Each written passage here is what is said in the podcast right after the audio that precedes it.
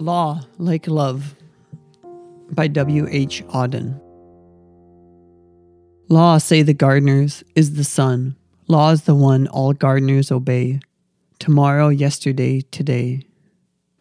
Law is the wisdom of the old. The impotent grandfathers feebly scold. The grandchildren put out a trembled tongue.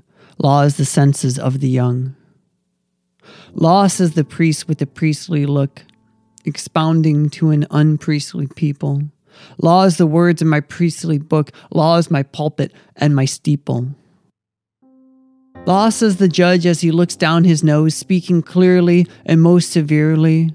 Law is, as I've told you before. Law is, as you know, I suppose. Law is, but let me explain it once more. Law is the law.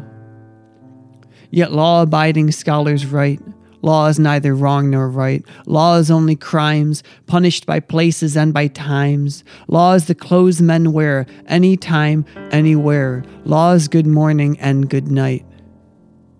Others say law is our fate. Others say law is our state. Others say, others say law is no more. Law has gone away and always the loud, angry crowd, very angry and very loud. Law is we, and always the soft idiot, softly me.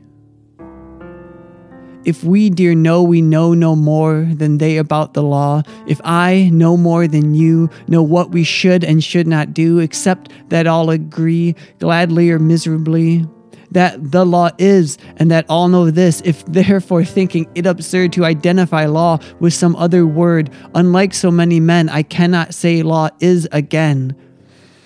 No more than they can we suppress the universal wish to guess, or slip out of our own position into an unconcerned condition, although I can at least confine your vanity and mine to stating timidly a timid similarity we shall boast anyway. Like love, I say. Like love, we don't know where or why. Like love, we can't compel or fly. Like love, we often weep.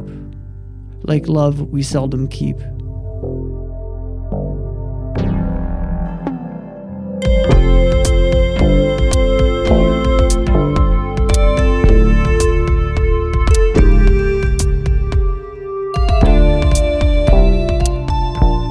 Is Matthew Schneeman. I did the music for this episode and the reading. This again was W.H. Auden, a wonderful poet. I recommend some. If you're not into poetry, just find one poem you love and memorize it. That's what I did.